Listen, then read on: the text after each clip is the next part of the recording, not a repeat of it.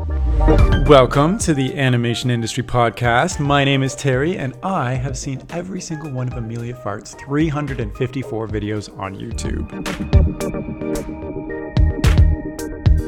I am just so super pumped about today's chat because it is with my all time favorite animator who has given me so much inspiration in my own work over the years. And I just basically idolize him and think everything he touches is gold. It is none other than the stop motion animator Max Winston, who has created I Live in the Woods, Mr. Whoopman, and so many other cool projects. In our chat, we're going to talk about how he found success after producing his thesis film, how he's maintained his own studio space, Ratbat Studios, over the years, and how he's gotten big clients like Cartoon Network. Now, besides being a totally rad animator, Max also plays music and is a drummer for the band called The Manx. But before we get into this episode, I have a sponsored message to share with you, and it comes from my friends over at Hue Animation Studio, which is a stop motion starter kit that introduces beginner animators age 7 to 13, or really any beginner, to claymation, lip syncing, rotoscoping, cutout animation, and more. Their kit contains the flexible and posable Hue HD camera with a built in microphone. They are easy to use animation software with onion skinning, time lapse, and chroma key tools. The Hue Book of Animation containing step by step instructions to create 20 exciting stop motion videos, and digital resources such as free sound effects, storyboard templates, printable backgrounds, and activity sheets. So if you'd like to start creating your own stop motion videos but don't know where to start, Hue Animation Studio is perfect for you. And to check out their stuff, just head on over to huehd.com. All the links to that are in the description of this chat. Now let's jump in. Hi, Max. Thank you so much for coming on the Animation Industry Podcast. How are you today? Hello, Terry. Yes, thank you. Thanks for having me. I'm doing pretty good. I'm really excited to chat um, because you're maybe my top favorite stop motion animator. I just love, I just love your work. Oh, so well, thanks. Yeah, yeah I want to know. Just, I mean, just tell me the story of how you got into animation in general and how you how you ended up where you are sitting right now in a garage full of equipment that uh, probably cost a lot of money over the years. Yeah, it's it's all it's all added up over time. That's for sure. Um, yeah, I mean, I guess like I've always made art in one form or another since as far back as I can remember. Um, luckily, my parents were very supportive of this because they were artists as they are artists as well. Um, so you know, they always said, "Okay, well, you can go to art school someday. We'll just figure out how to do that, even though it's an expensive thing that you know it costs a lot of money and it's kind of a big big deal to do." But they were always 100% there for supporting me to to pursue the arts i guess i'd say. So i after graduating high school i didn't quite know like i don't know what are art schools? Where are they? I'm not sure. And so i just worked in a restaurant bussing tables for about a year. And um, at some point in that year one of my friends was like have you heard of this place calarts they have an experimental animation program. I was like wow that sounds very interesting. Because i was into like experimental music and stuff at that time in high school, like John Zorn stuff and whatnot. So I looked into it and I was like, wow, yeah, this seems great. Like, you know, I didn't want to go to school for painting because I wasn't just like a painter. I mean, I had all these different kind of interests. And so I applied and I got in and went to Cal Arts. Um, I didn't know till I got there how infamous and world renowned this school was. I just didn't know about that stuff. I didn't know any animator people or like film people. You know, um, in the town I grew up in, Sonoma, it's a small town. There's not a lot of there's a lot of artists there, but not like that those kind of artists. I guess I'd say not many at least. Um, yeah, so I went to Cal Arts and pretty quickly realized I was really into stop motion when I was there. Um, and so I focused on that and then eventually graduated. And uh, yeah, my first job in the industry after graduating was actually just moving motion control equipment from a warehouse to this guy's house for this company image g just for a week. It was a short job. Um, and at some point during that week i got a call back because rewinding a little bit i finished I Live in the Woods. That was my the film I made during my last year at Cal Arts, and I sent it out to all the stop motion companies, which were like five or four or something. Um, and so I eventually got called back from some of them, and um, Screen Novelties called me during that week. I was moving the motion control equipment and said they loved the film and would love to try me out like a as like an, an intro kind of rate for for a bit before they decided to just hire me on. And I was like, okay, yes, of course I will do that. Um, so after that week, I started Screen Novelties and um, worked on uh, some a, a, bunch of stuff. At the time, they were doing a lot of stop motion for the shows Flapjack and Chowder. Cartoon Network shows. So that was the first stuff I, I worked on in stop motion. And after a couple weeks, they said, "Okay, yeah, we would like to hire you on as like a full time fabricator slash stop motion person." And that was kind of like start in the the animation industry. And then throughout that year, I I ended up animating on Robot Chicken and working at a couple other places, and then just kind of met a bunch of people within the the community of stop motion folks, and now that's what I've been doing for about 12 years now. Nice. When you when you first started working at screen novelties what kind of um, like you started as a uh, entry level animator what kind of shots do they get that type of person to do? Like are you doing full like character walking and acting or are well, you doing so, like close-ups of things that are not so complicated yeah so it was they mostly hired me on at first as a, a fabricator like puppet fabrication but i'm also i mean what i ultimately am when it comes to stop motion is an all-around person i guess. So i think they saw that in in my film and then me working there for a couple weeks they saw that. And they're a very small company especially at the time. So i think to them they saw that as a, a, benefit for for them you know like okay this guy can bounce around to different tasks but they they didn't let me animate right away. And you know understandably because that's the thing i was probably the least proficient in at that time. Um, eventually they let me do a few shots here and there. And i don't know if you've seen the shows chowder or or flapjack the marvelous misadventures of flapjack. They'll have a lot of cutaway gag shots where it'll be like a cutaway gag to to a joke that's and they will do that shot in stop motion. Or sometimes there there was like a minute long sequence or something. So there were a lot of just one-off cutaway gags where we build stuff and then animate it just for that shot. And they started let, letting me do some of those where it usually wasn't full on characters walking and jumping and stuff. It was i mean all kinds of stuff a weird fruit going like i don't want to go or stuff like that. So there were they they started letting me animate more and more as I was there longer.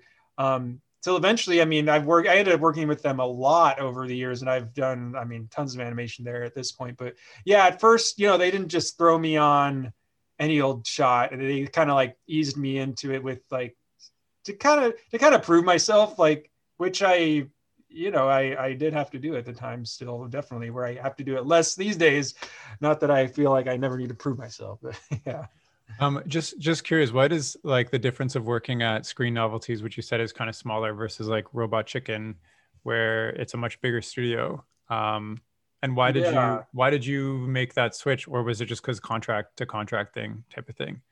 It was like, I mean, yeah. Well, I love Screen Novelties a lot because the the people that own and run it and do the work there are all really cool. They're my very close friends. Um, and I love the style they do. Like we work very well together because we both are kind of pursuing this like cartoony stop motion style.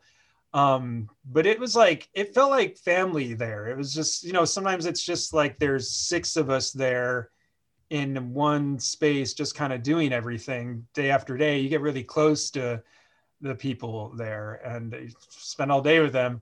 Um, working in Robot Chicken at, at the time, it was uh, Shadow Machine was doing Robot Chicken it was a different experience because yeah it's a bigger studio and but i it still is it's not huge you know i, I mean there maybe was 60 people there 50 at the time or something. So you still get to know people in that situation very well as well. And i, I met a lot of great friends who are some of my great friends there too. Um, but like i when i went to robot chicken it was like it was just to animate you know like you're just animating which is cool. But i love being at screen novelties because I could bounce around to many different tasks and do all kinds of a variety of things. So it's sort it's like I guess I'd say Robot Chicken. It's not big enough of a company to where you just feel like a cog in the wheel. You know, you you feel like a little more than that. It's not like you're just painting fingernails all day for a year or whatever. Um, but I basically I had sent my I had sent I Live in the Woods to um to Shadow Machine and eventually got an email back from uh, Ethan Marak, who is was the um, animation director at the time, and he said he'd love to have me over to do some animation there. I think for some weeks or something. Um, I forget how long it was, maybe a month. And so Screen Novelties, I mentioned it to them, and they were like, "Yeah, you should go do that," you know, because they knew I was new and like they didn't want to, you know, hoard me or whatever. They're like, "Yeah, that that's that would be great." Uh, so you know, they filled someone else in for the time I was gone or whatever. So um, it's kind of it, it, can be very flexible like that. You know, if if if Shadow Machine had said come animate for two years, I may have been like, hmm, I don't know if that's exactly what I want to do for two years. I like being at Screen Novelties, but yeah, Screen Novelties, the work kind of fluctuated. There would be a lot and then not so much and then a lot. And so I think it was probably one of those times where there was not so much and they were like, yeah, okay, go do that. What was the uh, biggest difference? So you you made I Live in the Woods, which is like uh, cult classic at this point, and animation in it is superb. What is the biggest difference between like animating? Well, I guess you animate on your own now, but animating something like that, like what did you learn in the studio world that you didn't know about when you made I Live in the Woods, even though you you like uh, did so many varied things with that film? Yeah, I mean, well, just how the whole studio structure is is structured, you know, like how there's these all these different departments and they're all doing their thing, and then eventually it all converges down to the animation stage with the puppet, and then you're there to animate the puppet, and it's uh, you know, making a film on my own at school, I had no concept of that at all. I mean, I I actually had done some internships throughout school, so I I had a understanding of it to a degree, but I hadn't really been a part of it. Um, I interned at, at Laika on Coraline actually for part of a summer for a month, which was like mind blowing just to be, and when I was still at school, just to be around that level of production was like, oh my God, I can't believe everything I've seen. Um, so I kind of had some like studio experience, but not really working and being like, oh, this is official now. It's now it's my job and I'm here and I better do a good job um, but yeah, just kind of like learning about the structure of it all and how oh, there's times when you don't have anything to do because they can't be, put you on a stage, so you're just like sitting there, like which is just part of it. But it's it's stuff like that I just wasn't aware of. You know, I just figured you just work all the time. You kind of do, but there's there's a lot there's a lot of different stuff than just to it than just working all the time. So, you, so you've been animating, you said for 12 years, and about four years ago, you decided to uh, forsake the studio life and, yeah and go and go out and, and be on be your own studio. Yeah. What what was the turning point for you? Because i guess you'd been animating for eight years. Was there like a a culminating thing that was or accum- accumulating thing that was like building up and you said like this is i want to do this on my own or like tell me about it. Yeah it was it was a little bit of that. So like soonish within a couple years of after graduating and doing stop motion work for these different companies here and there i also started picking up some of my own freelance shorts. Because you know I had, I had some of my own equipment camera and some lights and at the time i lived in a place with a really big garage with some friends so we had like workspace and we're making things uh, all the time and whatnot. So i started picking up some freelance work like I think the first one I did was for Jib Jab, which was a Christmas song short. Santa Claus is coming to town. I think it's like a minute or something, 50 seconds maybe. But so that was like a stop motion short and put your own kind of style into it. The guy had seen, uh, Evan Spiridellis had seen my work and really liked it and just thought uh, this guy could do a great Santa Claus thing, I guess. So that was like the first freelance job I did, which was really cool because I'm like, wow, I'm getting paid to make this thing more or less on my own and kind of he's trusting me to to do it in my own way. It was a really cool feeling. But then i'd go back and work in studios again. And like i say those that can be really fun. I love working screen novelties because i get to put my own style into that stuff because they are our styles kind of mesh well together, or I go animate somewhere. But you know, like when you're animating on something, I keep using Robot Chicken as an example because it's such a common uh, job for stop motion people to do in LA. and it's been running for so long. Um, you know, if you animate Robot Chicken, that well, that can be really fun too. And everyone has different desires and needs. I, I had a lot of fun animating on it because it's usually just very silly, crazy, whacked out, sometimes super violent, just stuff. It's just fun jokes. But ultimately, it's like I'm moving someone else's puppet that, you know, I may, sometimes I walk on the set and just be like, I mean, I'm not trying to talk shit about anyone, but it's like, you know, oh, I hate how this looks. Like, I would never make this look this way, but I can still have fun animating it, you know, because you can still put character into things and whatever. But I, over time, I got more freelance jobs where I would get to put my creative spin on an idea or, you know, design everything basically expressed a lot of my own creative ideas in these freelance jobs. And over the over the time and over years, it was kind of back and forth, freelance jobs, studio jobs. And eventually I just realized, man, I just I I do like doing it all, but what I really love is when I get to call the shots, you know, like where I get to make all or most of the creative decisions in which case that those were that's what I get to do with freelance work in my own studio, which I'm in right now, as you can see. This isn't my bedroom, believe it or not. Um, yeah, so I eventually, after years of doing that, I realized, man, I I just want to put more of my stuff out there, and I want more opportunities related to that, as opposed to more opportunities animating on someone else's idea. And so I just decided to to put my fist down on myself and just say, I'm going to say no to studio jobs now and just pursue getting more freelance jobs so I can satisfy my creative urges all the time instead of half-ish the time. that takes a lot of guts though because like you know you're well known you're doing good work studios know you did you have offers to come and work at a studio and you internally were like i have to say no to this and then you said no without knowing what your future was going to be like yeah, that that's exactly what I said I was going to do. I was like, okay, I'm even if I don't have a job at the moment and someone approaches me to come animate on a project for a substantial amount of time, I'm still going to say no even though I don't, I don't have work because who knows, in a couple weeks someone could reach out to me and ask me to do uh, something I really want to do in my own way and stuff. So because there were times when I got approached to do a project, a freelance project, but I was busy animating for a few months on a show. And so that always felt kind of bags. I'm like, oh man, now I'm missing out on expressing my own ideas because I'm committed to this. And it has happened where people have reached out to me and asked me to come work, you know, long term or longish term on their projects. And I've I've said no. Usually I say no because I'm already busy, but I have said no even if I'm not busy, just because, like I say, I I'm trying to put feelers out there and and bring more work into my own my own space. My were own... you were you working on your own project when you made this decision, or were you like finishing up something, or like? I'm just wondering because it because like that's a scary decision to make. yeah, well, at the same time, it was like, okay, if this fails, it's not like I was gave everyone the finger, you know. Yeah, yeah, yeah. It's like if it was just not working and and I wasn't getting any work on my own, I could probably reach out to a studio and be like, "Hey, I'm available to animate. Do you are you gonna have work coming up?" You know, I, I it's like I had the plan, but you know, I wasn't gonna die on the hill.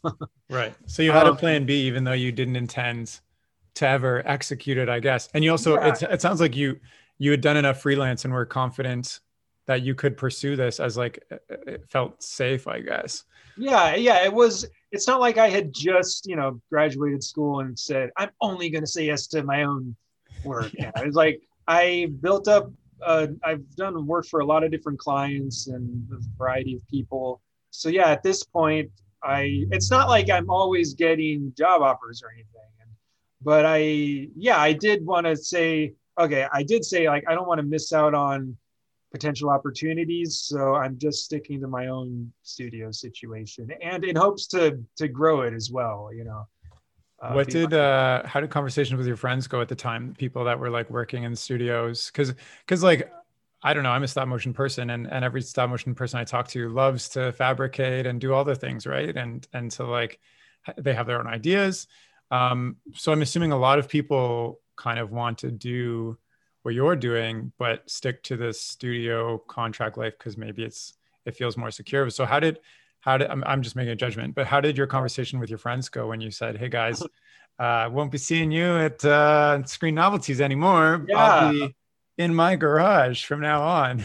yeah, well, it's it's interesting. Yeah, a lot of people I know, I guess maybe that's like a inflated way of saying it, but people say oftentimes to me like, "Man, you you're living the dream. You know, you're over there is doing your stuff." And I'm like, "Well, yeah, like to a point. It, it's I I see it more as like a grass is always greener kind of thing, because there's great benefits to what I'm doing, and there's great downsides to what I'm doing. And yeah, it's, but I think people going to studios every day, they're kind of on the grind, you know, like got to be there 9 a.m. to 7 a.m., p.m., whatever, just day after day. And it, it can wear you down. And I, I think people see what I'm doing is just working for myself, I guess, instead of working for someone else, which is nice about it, a nice thing about it. But a lot of people, put it that way to me, I guess, where they're they're kind of envious of my situation.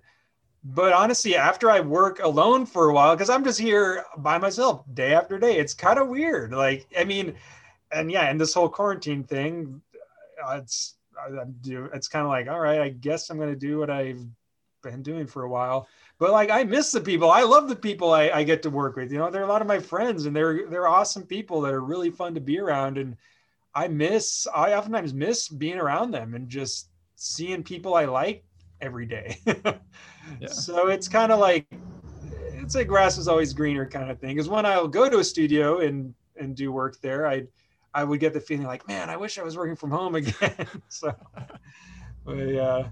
Maybe there's a happy medium where you like work at a studio for a couple months and then do your own thing the rest of the year. So how do you? Okay, so yeah um, you know, you had built up a bunch of, I guess, clientele with your freelance projects at the time. How do you kind of predict like stability going forward? Like, do you do you have like a, I don't know, like a, a whole bunch of people that are? I guess I'm trying to ask, how do you how do you get more freelance projects, and how do you make that yeah. into a stable thing? Well, it's a great question mostly because it's something I haven't completely figured out yet. Four yeah. years in. What's that? Four years in, maybe you don't need to figure yeah. it out. No, it's like, I, yeah, I know, it, I know what you mean. It's like it's it's working out well enough so far, um, but it's it's tricky. Like in terms of stability, like the way I'm doing this, I mean, there's very little to no stability. It's kind of just like it's a wild roller coaster ride, really. Like I sometimes it's it can be a when it rains it pours kind of thing right sometimes i have all these a handful of people coming at me at the same time trying to get me to do jobs and i'm like uh i'm doing this one and then sometimes it's like i have no idea what i'm going to do after this thing's done in three months at all i hope something comes up in those three months because if it doesn't i don't know what i'm going to do you know like and then in terms of stability it's like i don't have any like benefits or anything i don't have I just recently got health insurance because I finally decided to pay for it myself after years of not having it. Um, but it's just like I don't get anything like that, any kind of business or whatever work benefits and stuff. It's there. It's not. It's not a stable uh, thing that I'm doing. I'm pretty much doing it so I, in the pursuit of attempting to make a great piece of art. You know, like I'm kind of I'm making a lot of sacrifices to in that pursuit really yeah. and um, but the thing is i don't i'm also doing this now because and part of the reason i decided to do this a few years ago was like well i don't have any kids i don't have like i didn't buy a house where i have house payments i i don't have a lot of obligations financially so i can take the chance and see how it goes. And yes i'm still alive and yes i can buy food currently. But it's it's been pretty pretty difficult at times um and sometimes it's not. It's just it really is a roller coaster i'm trying to figure out how to make it more stable and make it uh like more of a future kind of a thing I can do in, in 10 years be in a better position than I'm in now instead of the same or worse, you know. But um I guess like it, but also at the same time, by doing this work, I get more of this work because the more of it I do, then then it gets put out there, people see it, and then people usually come to me because they've seen something I did and they want something like that or whatever. So in my head, I'm just like, well, I just will try to do something great.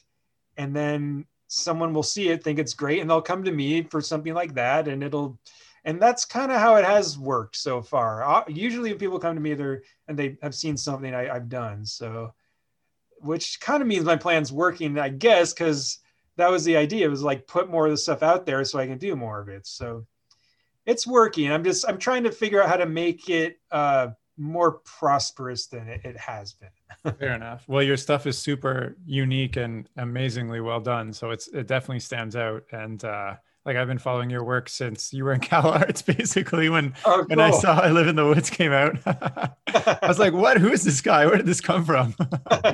um, that's that's awesome. Yeah, people still I still get people approaching me to do jobs from based on I Live in the Woods actually, which is crazy because that film is about 12 years old now and it still resonates with people. So okay, let's let, I like your idea of I'm going to do good work and that'll lead to more good work. And i guess you've had that kind of philosophy philosophy even kind of subliminally since you did i live in the woods because that still stands out and it's great work.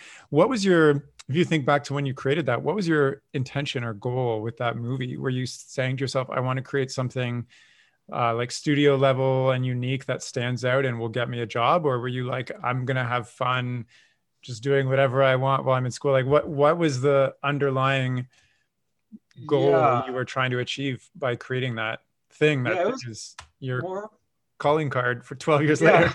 Yeah it was more of the latter like what of what you just said. Um i mean so yeah i had made a few films a couple films in my pre, the, the years previous to that in cal arts yeah and so my second year i was like i want to make this epic film it's going to be just like this epic thing and it was very epic but to the point where I didn't finish it my second year. I, I continued into my third year and I finished it the third year.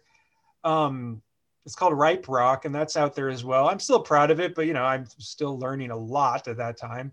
And so I had one more year in school. I was like, all right, I just have to make something crazier, but less like, I don't know, less epic like the last one.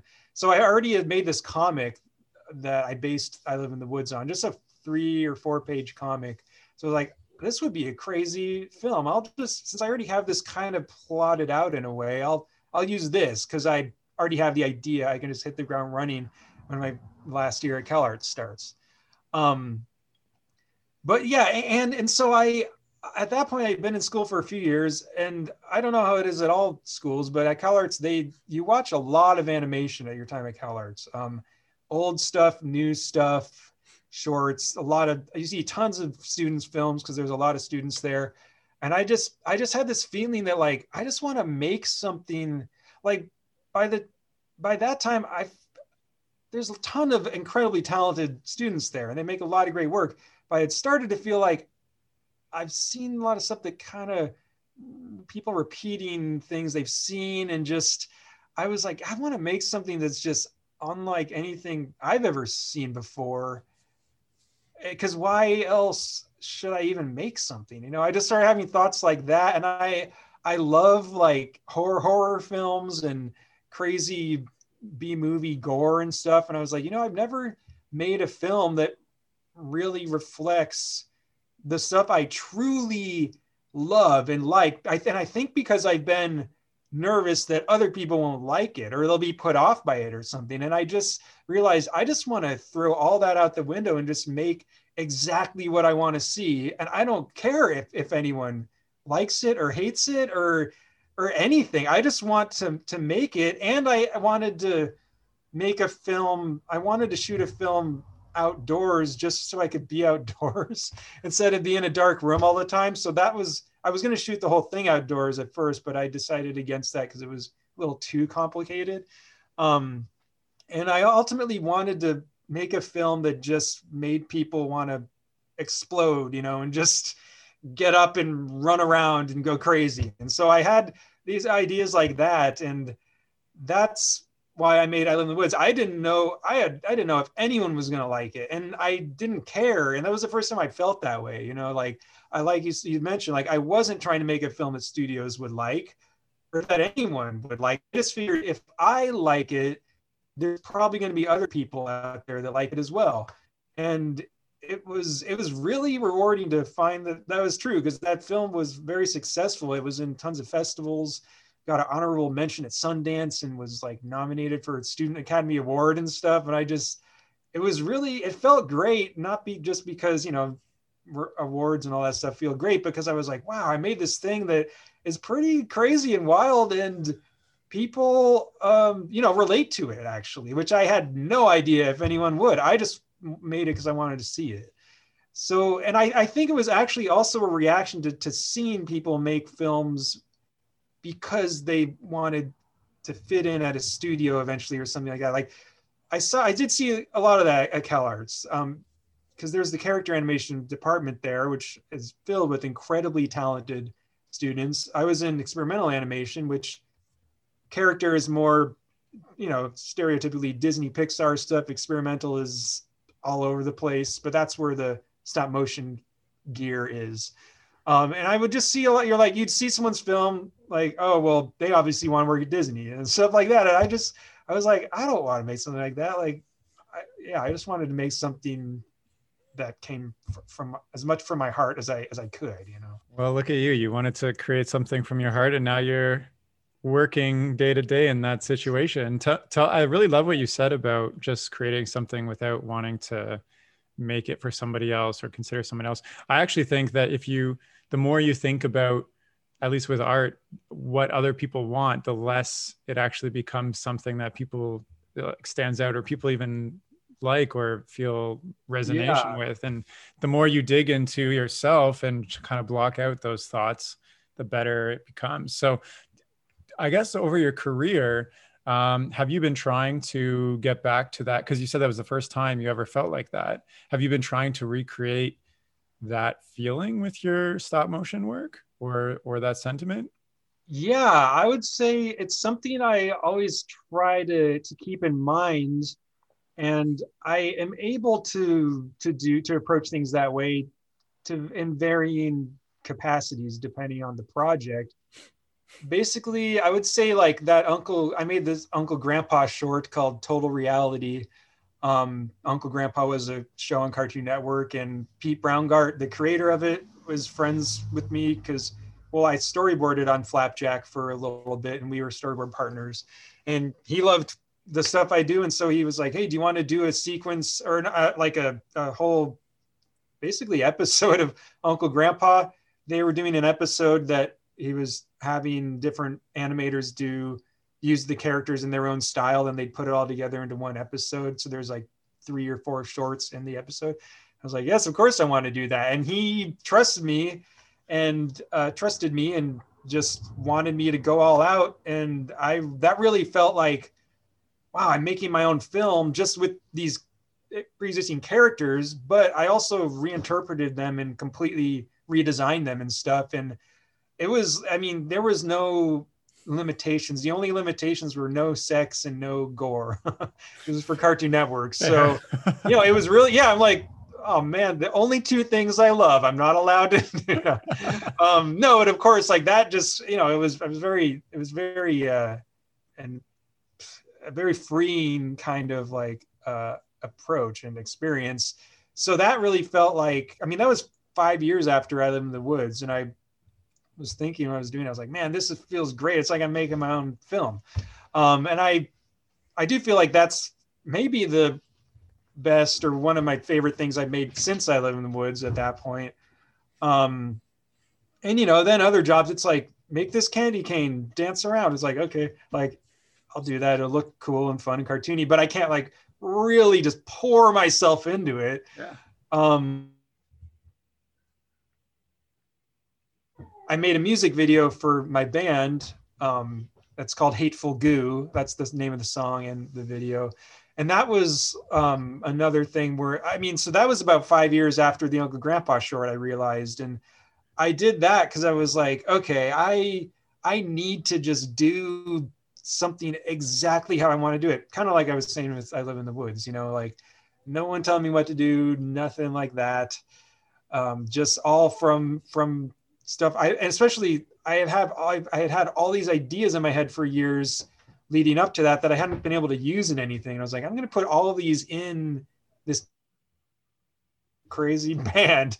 Um, obviously, they didn't pay me to do it. It was just like me taking about five or six months of my time to to do that. I, I only lost money making that music video, but I really felt like I need to, you know, put my money where my mouth is or put myself where my mouth is and just make something that is feels representative of what's inside me again, you know? And so I did that and I, I made the music video and it was a, a lot of work and just a lot of experimentation and kind of figuring stuff out, figuring myself out throughout it. Um, I'm very proud of that. I, I feel like, I guess like what you're saying, yeah, that was another project where I, I, got to approach. I got to approach that way, but only not because anyone gave me permission to. Real, I mean, you could say my band gave me permission to, but really they've been begging me to make music video right. for years, and I finally was like, okay, I'm gonna do it because I didn't have any work coming up. I'm like, this may be just the time I can do this, um, and like, what came from that? I I don't know. I mean, I've gotten praise from my peers who who love it. I sent it to music video uh, like festivals or just film festivals. It got into some. It got rejected from a lot. Um, but you know, I did it just to satisfy these creative urges I had, and I'm super proud of it. To me, it's it's probably like the best thing I, I've made. But I do think it maybe I don't know maybe went over people's heads. I'm not, I'm not sure. You know, I, I don't, I don't know. And I'm not saying because it's so good at whenever people says I, I'm sometimes I'm just like, did I go too far into myself for that one? or not far enough. Well, if it, if it yeah. means anything, I've watched it like 15 times in a row. oh, cool. and I've also like, studied yeah. your uncle grandpa, like frame by frame, the, uh, when you make the tiger turn into different objects and it's only yeah. for like a second each time. It's I, somehow you've done it so clearly with I, I don't even know how you how you did some of it to be honest and I've I've looked at each frame multiple times. oh cool. Yeah, that was like that was so fun because they just any idea I had, it was like, oh yeah. And the cool. sets where you have like all that glass every it's it's insane. Anyways, I yeah, uh, I love obviously if you watch the Hateful Goo video, you know I love just reflective things, reflecting things. yeah, shiny glass, weird so, shaped objects. So let's talk about the. Uh, I have a maybe I'll ask this question later, but first, I want you said you were diving into yourself. What are you trying to tell through stop motion visually? Because you you do a lot of experimental stuff and you do a lot of stuff that I've never seen and from any major animation studio or on TV or anything before, and you make it work. Like, what is the visual storytelling you're trying to accomplish? Uh, what's behind it that produces what we see? Well, yeah, I mean, it's I guess it's different for each project, but I mean, it's yeah, it's sort of a, a hard question, but I mean, ultimately, I think I'm I'm trying to just create things that I that I don't normally see really, and because for me personally, that's why that's the reason to create something. For me personally i say you know it's like why would i want to do something that is is kind of a, like like something that i have already seen out there? And i'm not that doesn't mean i'm saying everything i do is 100% original but i i am striving to and and trying things out and not second guessing everything just doing it keeping it feeling raw. So it, the idea is out there rather than getting polished over to the point where it's no longer fresh to me you know? Um and i i think with with animation and, and with character animation when it comes to stop motion i i just I prefer exaggeration. Like I my my favorite I love so many different kinds of animation. Um, but for me, this cartoons just is probably my favorite genre of animation, like Looney Tunes or Betty Boop, stuff like that. Um, and I I love cartoons because you can push and exaggerate expressions in ways that like can show you more about that emotion than any other medium really. And that's something that really excites me about it where and that ties into storytelling because storytelling oftentimes has you know emotional arcs and stuff. And if you can push those emotional arcs visually with the character in in new and exciting ways it's like it can show people different ways that you can feel and think and stuff. And that's that's what i'm attempting to do. Um, but it's I don't know if I've gotten there or I don't know if I'll get there, but I'll keep trying. So say say I come up to you and I'm like, hey Max, I have a hundred million dollars. Uh, any any equipment you want, anytime you want. What are you gonna? What do you? What is your dream project that that's uh, unlimited resources? Even yeah. if 100 million is limiting you somehow. Well, that sounds pretty cool. I would I would not turn that well, I mean, like, what what what would yeah. you do if you had uh, unlimited resources on this train of thought? Yeah, well, I I do ultimately want to make a feature film someday. Like, you know, ideally direct the feature film rather than make the entire thing myself. Because oh, I guess I haven't mentioned in this interview, but most of the freelance jobs I do, I do most of the work, if not all of it, on my own. Sometimes I do hire people here and there for certain amounts of time to build the set or or sometimes build puppets or whatever but i my budgets don't always uh, accommodate that. And it's also easier for me if i don't have to think about involving a bunch of people in my small space. As you can see not that many people figure but um I yeah, I would I really want to make a feature film, and that's probably what I if someone approached me with that is what I would would say I wanted to do. Um, and you know, outside of my garage studio as well. In terms of the actual idea, I'm not sure yet. Really, like I have some concepts I've been bouncing around over the years. Um, that I think could be cool for features, but I haven't like written the scripts or anything yet. I've I've heard from some people that are uh, well that have been more far more successful than me that they have recommended to find a, a book I think is super cool that I would love to adapt into an animated film because at that point whoever is putting up the money they're not you know taking a hundred percent chance with the first time director, first time feature director with the totally original idea. They're taking something, this first time feature director with an idea that's been proven in some way, like, oh, your interpretation of that would be really cool, as opposed to like your interpretation of your own weird idea. I don't know. Like, so I think that may be something I've worked towards, but I do want to direct at least one feature film in my lifetime, if if if not more, you know, but I, in terms of the ideas, I'm still like, I, I kind of feel like it's weird. I feel like I should cross that bridge when I get there, but at the same time, I should maybe preemptively cross that bridge. So if the opportunity comes up, I could just have something there. But it's all in the, in the process, I'd say.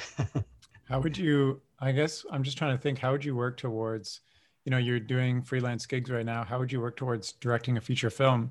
Would you because because there are like uh, many indie directors with indie films. Is that is that what you're kind of talking about? Yeah yeah something like that. Like you assemble it it's not you know not like assembling getting a space and assembling the uh, crew and everything for this one project. Like i mean you know they did that with you know, Nightmare Before Christmas, and then that led to other things. Like the same company made James and the Giant Peach years later and stuff. Um, and of course, Henry Selick is stop motion master now. um, but yeah, an independent feature. not necessarily it would have to be like big blockbuster thing. Just like I, I love the format of a feature film. Just there's all this. There's a lot of time to tell a story and really elaborate on parts of it, um, and go you know into multiple journeys along the ultimate journey. Um, yeah, that's what I am ho- hoping to do someday. In terms of working towards that, I I don't really know. I'm not sure how to get there. It's weird. I obviously everyone else's perception of me is different than my own, but it seems that I have this like I'm like well regarded in what I do, and there it's the stuff is my stuff is known by people. Like I'll, I'll meet people, not these days obviously, but before COVID, I would just meet people out and around, uh, I don't know, animation parties or whatever, and people I have no idea who they are. They're like, "Oh, you're Max Winston. I love your stuff." And I'm like, "Okay." Or you know, the Cartoon Network executive is like, "Everyone here is obsessed with your work." I'm like, "Oh, give me okay. a contract for a movie." yeah, it's like I'm like, well, if you like it that much, no, but it was like, oh, okay. I don't have a perception of that because I'm just here, kind of like working. I, I uh, on my own, you know. Um, but I, I, I, there's like positives and negatives of that because I kind of think people see me as just, you know, this weird guy that makes these crazy things on his own in his garage. Where I'm like, I'm trying to figure out how to uh, change that perception because I, I see myself as more than that, of course. Yeah. But I, I, I want to to be more than that. I want to accomplish more than that, go further than that and but like how do i how do i change people's perception from that to like this guy's ready to head a team of people or whatever it's a Definitely. it's a thing i'm not sure i don't know how to how to get there but like i say i and, and the, my mentality is like just just every job i get just do the best jo- job i possibly can on it to make it as great and as cool as i can and then they hopefully that'll lead to bigger things. You know, that that's just the mentality I have and the one I know how to how to live with, I guess. But okay, so so I love that, but let me maybe challenge you on that because yeah. on the other side, um, you're doing this by yourself, and I guess what you're learning to do is to do more amazing work by yourself instead of building up a team slowly over time. So I, one of my questions that I said maybe I'll ask later was something I thought of before when you said I have to turn down work sometimes. Like, what's stopping you from, uh, I don't know, hiring, saying yes to the uh, to maybe two or three other jobs while you're working on a job, and kind of hiring some animators and directing them. And maybe yeah, that that's like a temporary thing, and it lasts for those gigs, and then you have to scale down, and then uh, wait for the next gigs. But over time, you might, you know, you figure out how to bring in more business and you work with more people and you slowly work your way up and then suddenly you're directing and then you have bigger projects coming your way. It's you, know what i'm saying right? Like yeah. um, how, what are your thoughts on that? Well i would love to do that first first we have to solve the pandemic well yeah that that's definitely been uh, thrown a few things off but you know I, I also i don't want to use that as, as an excuse for you know anything. Although, like I say, I have had people in here working with me. Um, the short I made, that Plain Jane short I made kind of recently, that was puppets. My friend built the sets. You know, I had people working on that. I was directing them and whatnot. Um, I've done that before too. I that's I guess what I'm saying is I have said yes to multiple jobs at once, and tried to kind of make it work and it has just about killed me. oh no. Not because I can't like work hard because I always work hard, but just I don't have the uh the facility to facilitate such a situation. Like I have this two car garage I do all my work in and I can only fit so much in here and I can only have so many people in here and the job's only provided so much money so I I would love to just hire more people or get a bigger space to like fill for this for this stuff, but I th- I guess it oftentimes comes down to the budgets I oftentimes get. While they're they're good, oftentimes I'm satisfied with them. they're not usually enough to like make that jump to rent a bigger space Yeah. and fill it with more people where that's something I'm I'm trying to figure out how to figure out to do is get higher paying work basically so I could be like now's the time this project will keep it going for even just 6 months and a bigger space get get a, handful of people in there and and do it and do this kind of like what you're describing. Yeah. um it's also something it, it's hard to to do on my own like to to do a project while i'm like leading it to the next destination. Um i i want to get like a producer. I i, I was working with um dylan markey my friend who's also a great stop motion animator. He was producing those projects when i was doing plain jane and the, these trolley spots and a few other things. And um he was working as the producer then so he was kind of organizing everything. And that, that was cool.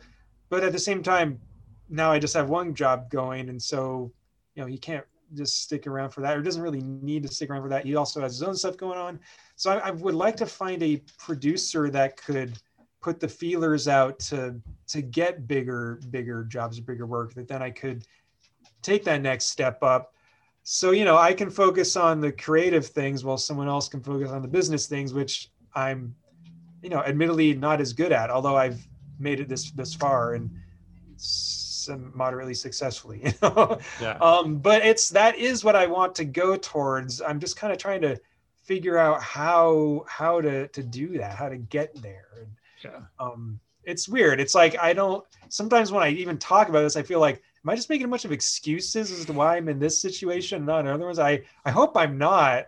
Um i just think i i guess i'm saying i i think i ultimately need more just like more people working with me even one or two. Like like um you know if i had a if i was if so i have rat bat studios is my studio.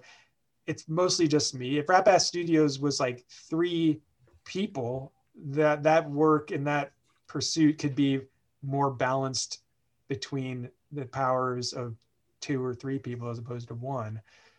Meanwhile i have to find someone that just has the faith in me because i can't afford to pay them to be here most of the time you know? So it's a it's a weird it's a weird thing but yeah i definitely don't think i'm going to just like get plucked out of my garage and put on like directing a feature film. I there's some bridge between those two things that i going to start trying to figure out how to pursue soon even like later this year after this current job i'm doing i'm hoping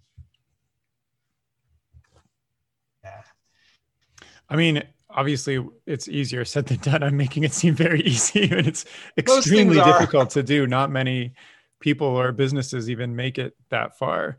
Um, sounds kind of like you need a, a partner who is uh, like maybe also a really good friend who knows you, who's who's good well at that yeah side i of things, think right? i think i do you know and i mean as i say my friend dylan markey um, yeah. he was was acting as that. I mean, he is one of my best friends, and he's incredibly talented. And honestly, he's better at business stuff than me. He doesn't claim to know anything about it, but if you ask me, he does. um, and so that could be another like we may get back together in the future to to try to to try to pursue that because he had really great ideas of how to potentially pursue that. Um, and we still talk about them sometimes. It's just like trying to figure out how to just be kind of both of us be here full time for it was getting a little tricky. But it's something that is like you know on the sidelines that is I can definitely see coming back, bringing that situation back again. We'll have to we'll have to do another podcast episode after you figure it out because I'm sure it's going to be an interesting journey. What if you said to yourself, just Yeah. like when you did the freelance thing, where you said, "I'm not taking any jobs anymore that are contract. I'm going to do my own thing." What if you did something similar internally, where you're like, "I'm pursuing this actively now, uh, starting tomorrow," type of thing? You might, I don't know, you might figure it out, but uh, Yeah, no, I feel like make a the great proclamation to yourself is like probably one of the only ways to really get things done. And I guess yeah, that's the that is something that is a good approach potentially. I'll have to think about that. life changing podcast. Well, Yeah. maybe we should lighten lighten. um, maybe we should lighten up the topic a, a little bit. I'm just wondering, do you have any kind of tricks of the trade of of uh, doing stop mo or bringing in the illusion or uh, swapping oh, things yeah. out and making it work. Because uh, when I've watched your work, um, and then I've like gone back later and studied it frame by frame, I'm always surprised at how sometimes there's very little movement or quick movement that like when I'm animating myself, I wouldn't even attempt because I'm like, oh, it's gonna be too quick. And then when I watch your work, I can't think of an example off the top of my head. If you know what I mean, I watch yeah, your work and it makes sense. And then when I go frame by frame, I'm like, what? There's no in between here. There's just a switch and it makes sense. Yeah. I don't know. Yeah. Do you have any tricks that you can share that aren't so secret? well, yeah, I, I tend to be pretty open about my methods and techniques just because I feel like just telling one something to someone doesn't mean they're gonna even do it. They still have to put in the work to figure out how, how to, to do it. if they're willing to, then they deserve to know how to do it. right. um, but I, so like most of the work I do is basically on twos as opposed to ones or whatever other way you may want to animate. Um, and I do have to say, you can get away with a lot more animating on twos. Um, in terms of popping things around and being more uh, bouncy, like yeah, more cartoony, exaggerated. You can basically get away more with twos, and that's not exactly a secret, I guess, or like once you know that you can do anything. But I'm currently doing a project and I'm ending up animating a good chunk of it on ones, or I'll go back and forth from twos to ones depending on what's going on. And um, or sometimes if there's a camera move, I oftentimes do the camera moves on ones because sometimes the camera move on twos is just too stroby. And if oftentimes if you do a camera move on on ones, you kind of have to animate on ones. And that's that's more challenging to do my kind of cartoony popping style on ones because it's harder to just make something appear from here to there and make it believable. It's like, wait, like your eyes need something in between there to, and then at that point it may feel too smooth and not like bah poppy. Um, so that's that that's something. Try if you try animating on twos if, if you're used to animating on ones, and you may find you can get away with more uh, extremities. I guess I'd say. Um, but also, yeah, I, well, you just made me think of this one when you're saying like, oh, I'm I'm kind of afraid to try that because I think it won't be, it won't be, it won't feel right or something. That's some, something I try to do is just not be timid with my animation. It's just, I I tr- take chances and experiment with movement, and don't second guess things because, and that's how I've learned a lot from just, you know, instead of being like I don't think this is going to work. Just trying it and seeing if it works. And you know, you may be surprised that oftentimes may work more than you'd think. I still like when I'm animating, I'll do one move, I'll do another, and before I take the frame, I'm flipping and I'm like, uh, this doesn't feel right. Like this does not feel like this is going to go right. But I'm just going to go with it. And then a few frames later, I'm like, it's exactly what I wanted, you know. But like it needed those few more frames for me to realize it was right. Yeah. And that that you know, if I was more timid at that point, I would be like, no, I'm just going to bring it back because it's just not going to work. And then it would have would have. You just described me right there, constantly deleting and going back and reposing and. yeah, I mean, and that is part of of learning. And I mean, I forget it's you've been doing it for a couple years now, I think. Yeah, just a couple years. Yeah, which I mean, your your stuff really looks great. I, am surprised you've only been animating for just a couple years. Um, well, but, a bunch, a bunch when I was in high school, and then oh, that's ten year gap, and then a couple of years. So yeah, but that, but that's all part of learning too. Is like, you know, what, what you just described, basically. um, try like trying things out, but also being kind of afraid to try things out because you may mess up, mess it up. Um, I just try to. It, it's weird. I, have talked talked about this with one of my friends where we talk about animation a lot, where it's like, well, part of the reason my stuff looks the way it does is because I'm very particular with how I want things to look in terms of design and, and everything. I just I see things a certain way and I really think they should be that way. um, and then that goes in terms of how I approach movement as, as well.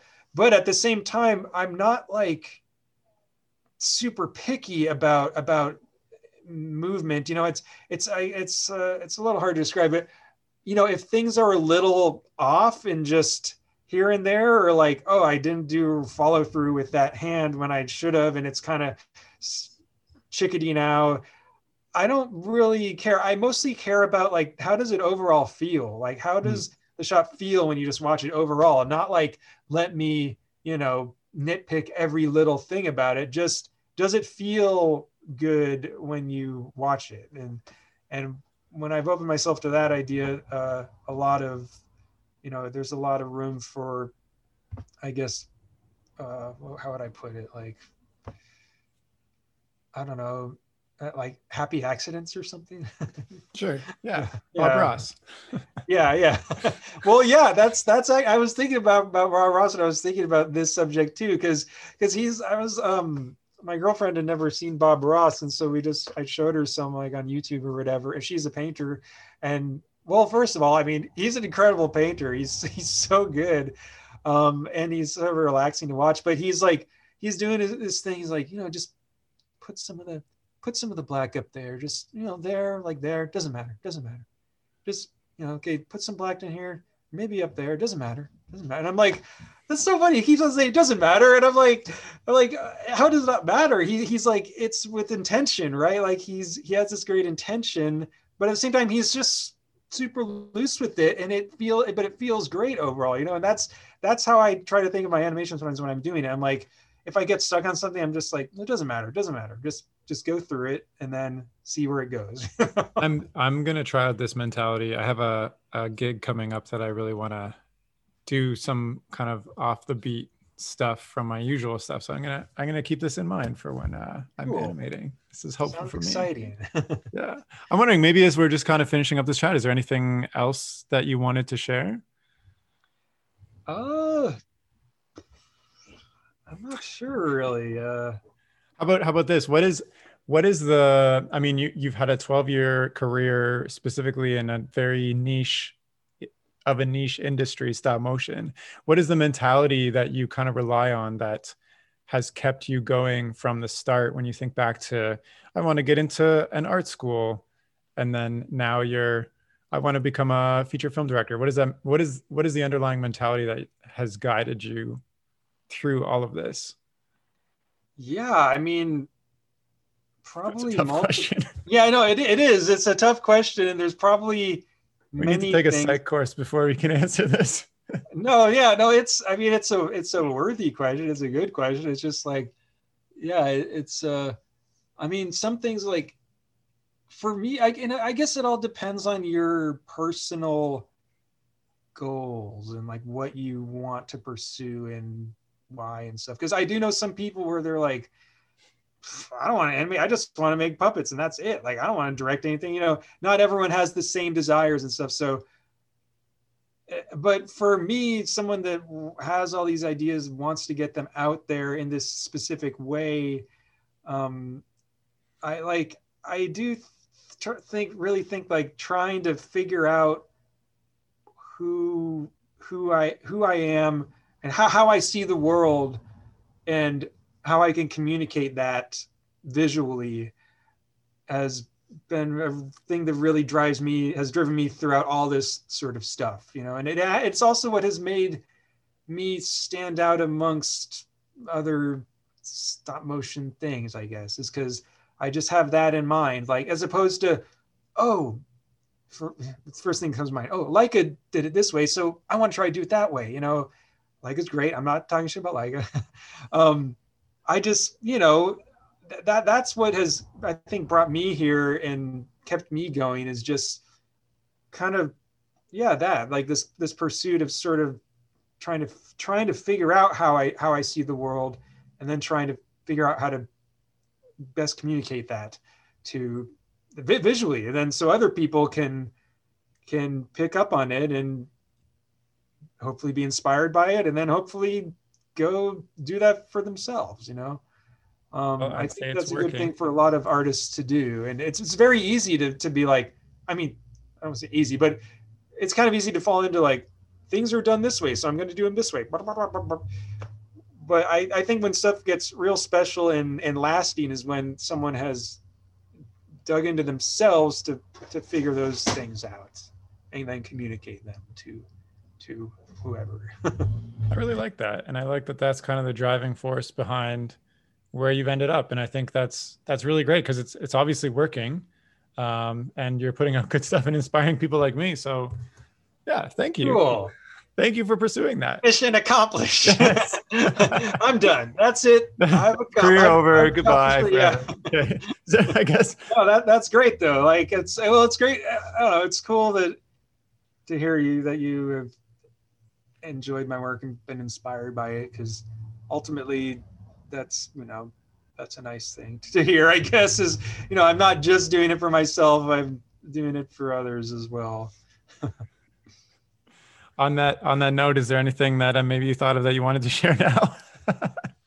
Well let me tell you no um yeah i'm i'm not sure like i mean i love animation it's something i could talk about probably forever.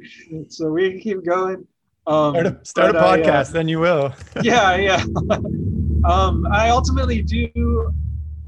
I I do feel that animation can save the world in ways because I feel that it can greatly inspire an individual and that individual could go on to contribute to something that does save the world. So I that's something else that just keeps me going to animation because I'm like, this is good for the world. It's good for people and it could ultimately save the planet.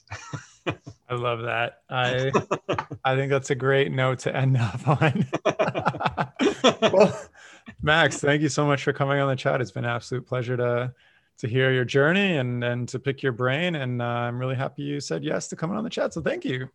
Well, thank you, Terry. Yeah, I'm I'm really glad you asked me to be on here. If anything, it's just you know fun to talk to a new friend and um, get some social interaction these days, which I've yeah. uh, had less than I even normally would have. right. Yeah. Awesome. Well, thanks. And uh, if you're listening and you want to reach out to Max or follow his work or any stuff like that, you can uh, look him up on Instagram under Mad Max Winston or go to his website, which is ratbatstudio.com. And I'll include both those links in the description of this podcast. And that's all for now. Thank you so much for listening. Okay, bye.